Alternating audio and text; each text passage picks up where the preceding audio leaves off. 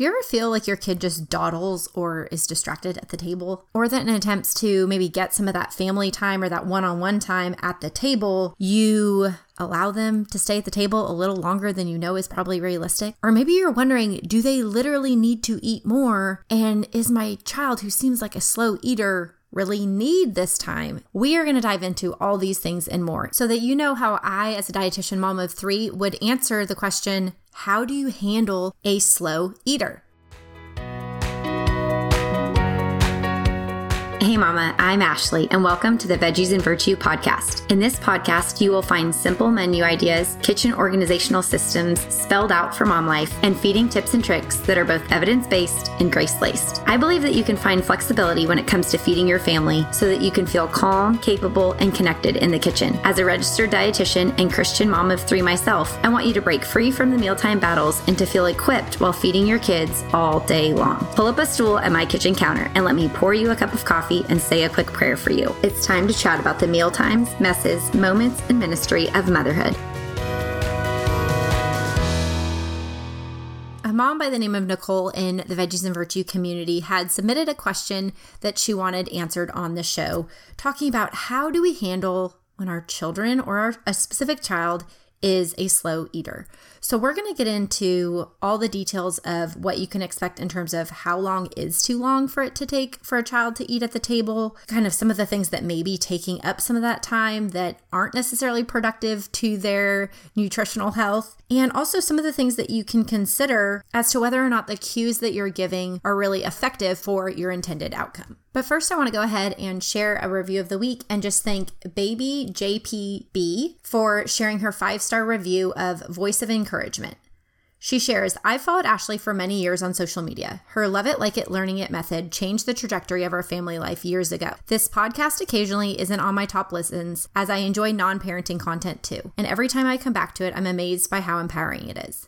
Ashley speaks from her heart, and you can tell besides her obvious qualifications and intelligence that she is a gifted encourager. This podcast is actionable and empathetic at the same time, which is probably why it's so impactful. So I just want to thank you so much, Baby J P B, for taking that time and just knowing that you always have a place here. I do always want each of you to feel like you can come pull up a stool at my kitchen counter anytime you want. And I hope that's often, and I hope that this is a prompt to remind you that sometimes I am on the top listens or sometimes I'm not, to go Go and follow the show so it's auto-populating in your feed so you remember every Monday and Wednesday when a new episode goes live and can tune in to be encouraged in similar ways. So thank you again for leaving this sweet review. Thank you for each of you who take the time to leave me reviews. It both encourages me and also helps me to continue this mission of encouraging other moms in the mealtimes, the messes, and the moments in ministry of motherhood.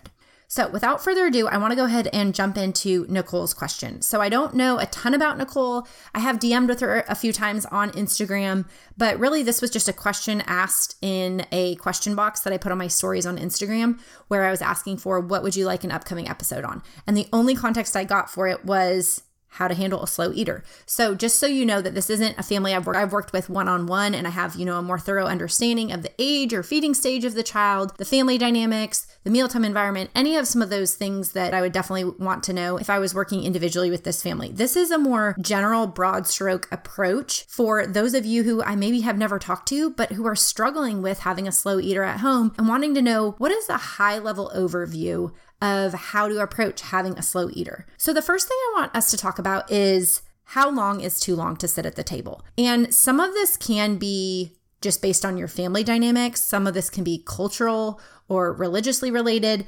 Everyone's going to have a different threshold of what they consider an acceptable amount of time at the table. Speaking from a feeding sense specifically, depending on some of the different episodes you might have heard me share or previous blog posts on creating structure and routine in your family's feeding environment, kind of the average goal that we're looking for is around two to five minutes per year of age. And again, this is going to be a range. Different meals are going to demand different amounts of time. If our child's sitting at a restaurant, it'll probably take longer for us to go through the meal than it would if we were at home on a busy weeknight. And so there is a range, but this also helps give you a target range to work towards. And that can be working towards it if you've listened to my episode on how to keep your child seated and your child maybe eats too quickly or just gets up from the table prematurely, oftentimes skipping eating altogether. I'll link that previous episode in the show notes. But also it can be if your child is a slow eater and you're wondering, how do we move on with our life? And how do we consolidate this mealtime so that it's just more realistic with the demands of everything else we have going on during the day? So that two to five minute per year of age is a pretty accepted range on both sides of what gives children enough time, but also not so much time that a meal is, you know, occupying an unnecessary or excessive amount of your day. So if you look at, say, a two-year-old, you're looking at four to ten minutes is probably developmentally appropriate for them to be able to sit at that. If you have a two-year-old, maybe you've already worked up to that, or maybe you're working down to that, because a two-year-old could be getting up from the table prematurely, as I talk about in that other episode linked below. But it also could be that coming off of infancy, I know my kids took forever to eat as babies. And so I had to expect it was maybe going to take us forty-five minutes, especially if you're factoring in the getting in the high chair and then the getting out of the high chair and the cleaning of the baby phase. Meals could take a really long time. So again, you might be working up towards this goal range, or you might be working down to it and trying to kind of consolidate the amount of time that a meal is taking. However, if you, again, I don't know the age of this specific child, of Nicole's child that she's maybe asking specific to, but it could be, let's say, a five-year-old. And, you know, our goal is going to be ten minutes to twenty-five minutes. Usually, I think twenty to thirty minutes is pretty appropriate for most children as a goal, especially if we're looking at a dinner meal. But when we look at even school nutrition standards and, you know, what the expectation would be if our kids are in preschool or in grade school and kind of the average amount of time that they need to be able to eat within, generally we're looking at a twenty to thirty minute t- range of time that they get to eat. Now in schools, sometimes you'll see it referred to as seat time, because the process of getting to a cafeteria or getting their lunch boxes and washing their hands or getting a lunch tray and some of that transitional time isn't actual usable time for them to be at the table. But I think this can be a helpful reference as we think through how long is long enough or how long is too long for a child with developmentally, what other constraints do they have on their time during their day? So while I'll be speaking about this more in the context of how it applies to dinner, because that tends to be the meal that most families are going to sit at the table for, if any, we can utilize that estimated range in any mealtime or snack time so that it helps gives us some neutrality in the behaviors that we're expecting from our children. But for the context of this, if your child is taking longer than, say, thirty minutes to eat a meal, there's a few things that we want to begin considering. First and foremost, it is important, and as I mentioned in infancy, oral motor development is developing. And so their hand-eye coordination, their fine motor coordination, their feeding skills, there's so many things being developed in that season that it does take infants often longer to eat. So this, you know, two to five minutes per year of age, I would consider an exemption for infancy because they often can actively being be engaged with the eating process and actively be eating for easily thirty minutes. It just takes them longer. And while that requires an extra dose of patience for us as parents, that can still be developmentally appropriate. But as we see kids get older, we want to see that their feeding skills are sufficient to sustain life demands. Because even in our homes, if we're trying to really pour into that time together at the table and optimize it as an opportunity for connection, we still have to factor in that there's going to be other situations where they need to be able to eat rather quickly, just based off life demands. And so we want to make sure, and sometimes we can use the time that it's taking them as a way to observe quantitatively, do they have the feeding skills necessary to sufficiently feed themselves? And if not, that's where we need to be looking into additional feeding evaluation and feeding support so that whether it be working with a dietitian, a speech language pathologist, or an occupational therapist, we know that we're supporting our child in the ways that they need to be able to eat quickly enough. Again, we're not looking to swing the other end of the spectrum where they're eating too fast, but we do want to make sure that there's not something that mechanically or developmentally is make, is causing the struggle or the delay in their eating patterns. Additionally, we want to think through some of the things like I mentioned, like this time of connection.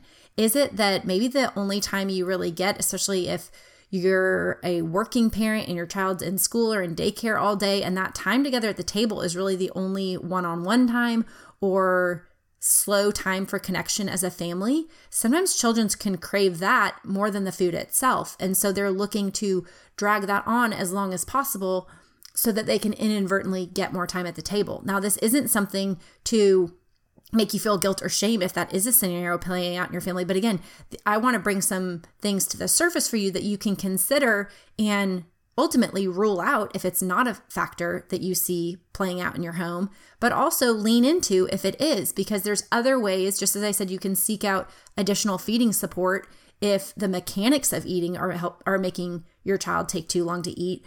But same here, if the need for connection is creating a feeding environment that's just taking too long for your child to eat, there are other things we can do outside of the mealtime itself to help generate that type of connection that then helps us set more concrete boundaries on the mealtime itself. Additionally, some things to consider and either rule out or lean into would be things like distractions. Are there T Vs on in the background? Anyone who has ever had a child sitting at the table, we don't usually have the T V on, but one of my husband's biggest pet peeves is that if it's football season and he wants to have a game on during dinner, our kids just cannot focus. And I can guarantee the meal will take much longer whether they're actively eating or not. So considering things like iPad use, T V being on in the background, and or even things like parents reading books to kids. I work with a lot of clients where they say, is this bad? I feel like it's better than T V, but I still feel like maybe I'm just pacifying, you know, my approach here. And so thinking through, are there distractions? Of course, things like toys at the table can be a distraction, can delay their progress in actually eating at the meal. So you want to consider if and what distractions are at the table, because even things like some of the novelty ideas that I encourage as some of the tactics to use when helping our kids learn to like new foods can backfire if they become so distracting that they're delaying the objective of also sitting, enjoying, and eating the meal. We also want to think through just dynamics. This comes a little bit later, you know, after infancy and toddlerhood, but as our kids do start to assume more self-feeding skills, sometimes we lapse in preparing the food for them in the way that we once did. And so instead of cutting it all up and having it all ready for them, we're expecting more of them than it is really age appropriate or developmentally appropriate for them. And so we want to think about, is something that's delaying the amount of time that you're taking at the table, similar to how I was talking about with school, how there's seat time, but there's also transitional time. We need to think about in terms of, you know, the cutting up of, you know, particularly like meats is, an, is a common one. If our kids don't have the strength to be able to use a fork and knife and the coordination to do so yet, do they need assistance with that? Is this that it's taking too long because they need to get up and get a drink of water, or the p- table wasn't properly set? Or if we're serving family style, that process in and of itself, that transitional time, is taking a long time to help us get to the moment of actually being able to eat, and kind of fa- like going through a little bit of a time log in terms of how long is it taking for your family to actually get to the point of being able to actively eat. Because if you're already ten minutes in and you're still cutting up food and you're still getting waters and someone got a napkin and you're still passing food around, you're already ten minutes into the meal. And if your child is already a slower eater, you really need to look at some ways that you can create some efficiencies there. Additionally, some obvious things that we see, especially with school, I can tell you almost every time my child comes back with a lunchbox that's barely eaten, I can say, or I can ask, tell me what you talked about at school today at lunch, or tell me who you were talking to in the cafeteria. Because most of the time I know that the distraction and the delay and why they could not eat more out of their lunchbox, or why they chose not to eat more, is because they were talking. And this is a beautiful part of mealtimes. We do want to reinforce that the feeding environment and being at the table together is about more than just eating. However, obviously the objection is also to have our kids be fueled as they sit at the table and engage. And so finding that balance between how much talk time they have, also helping empower them to be a good listener and ask, you know, interesting questions of others, to give everyone different opportunities to both eat and talk and engage, can be something that can be really important to measure, but also to monitor as we kind of move into this next thing of considering what cues you're giving around the mealtime itself. So if you notice that your child's a particularly slow eater, are you constantly telling them, hurry up, or you need to finish, or get going, or, you know, these prompts that may not be helping you to maintain and foster the type of feeding environment that you're looking for. Additionally, they might be creating inadvertently pressure. You know, if you know the division of responsibility that I speak from in this responsive feeding approach, we are not looking to create pressure in the feeding relationship. We want to provide them ample opportunities to learn to like new foods and the interactions that that foster that. But if we're prompting them to hurry up or to finish their food or to get going or some of these things, it can inadvertently be perceived as a form of pressure. It can escalate maybe their anxiety over if they need to eat. Additionally, we want to ask ourselves the cue of, are we expecting them to finish their plate? That would not be consistent with a responsive feeding approach. Again, I come from the position of it's a parent's job to offer what, when, and where food is offered. And it, the child gets to decide if and how much they eat from that. So if as a parent, we're not allowing our child up from the table until they've cleared, they've cleaned their plate, not necessarily cleared their plate, but cleaned off the elements of food on their plate, that might be a cue that you're part of the problem here and that you're expecting them to eat in a way that is you controlling it rather than them having a sense of self-regulation that may dictate that they are done much sooner than they feel that they have the permission to.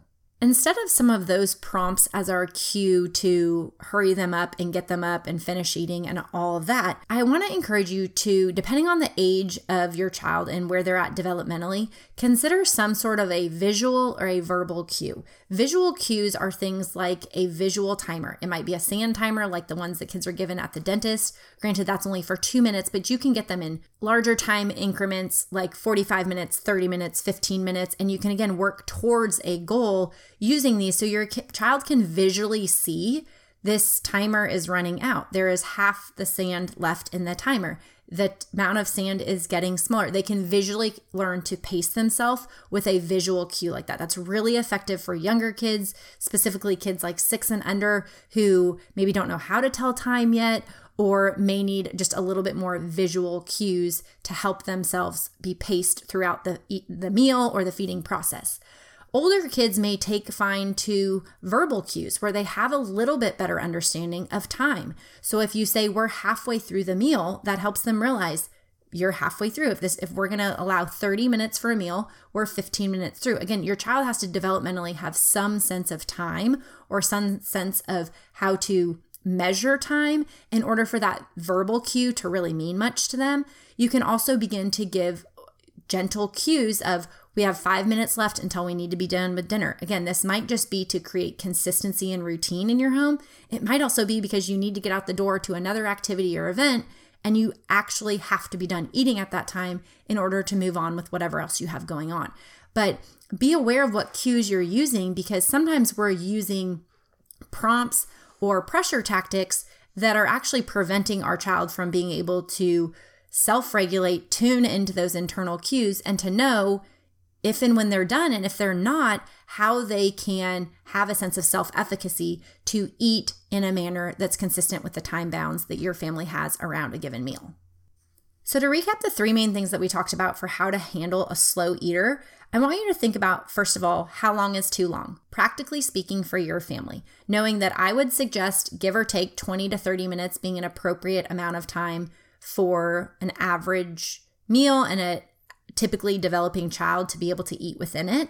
However, you also want to consider other things like the social or cultural dynamics in your home that may dictate the length of time that feels appropriate to your family.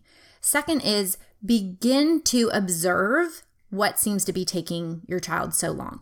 First and foremost, we want to make sure that if your child is typically developing, you may not have any known oral motor deficits, but you want to identify, is this something where it takes them a really long time to self-feed or to chew? Or are there other things that are making them take longer, like the distractions of the things around them at the table, or even things like talking at the table?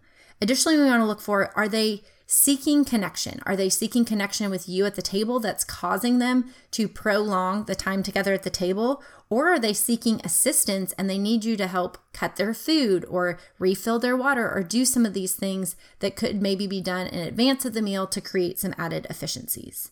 And third and final, we want to reconsider what our cues are to help our child pace themselves through the meal so that they can begin to thrive within the amount of time that we really have allotted for a meal. So instead of pressuring or provoking them to finish up or hurry up, we want to think about how we can support our child with visual or verbal cues that help them to have some gauge on where they're at in the meal so that they can finish and feel satisfied.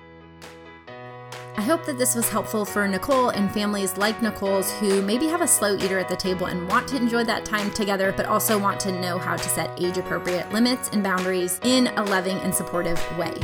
If you ever have a question, make sure to go to veggies and virtue dot com forward slash ask. That's just A S K. You can leave me a voice memo there. Or if you're a member of my email community, know that you can hit reply anytime to each of my weekly emails and ask me directly a question that you may have. I'd be happy to help you then and there in whatever way that I can. And I'd also love to feature your question on an upcoming show so that other families can benefit from the advice and the insight on how to handle feeding dilemmas that so many of us face. Otherwise, tap follow on your podcast player so that you see the Veggies and Virtue podcast each and every time a new episode goes live.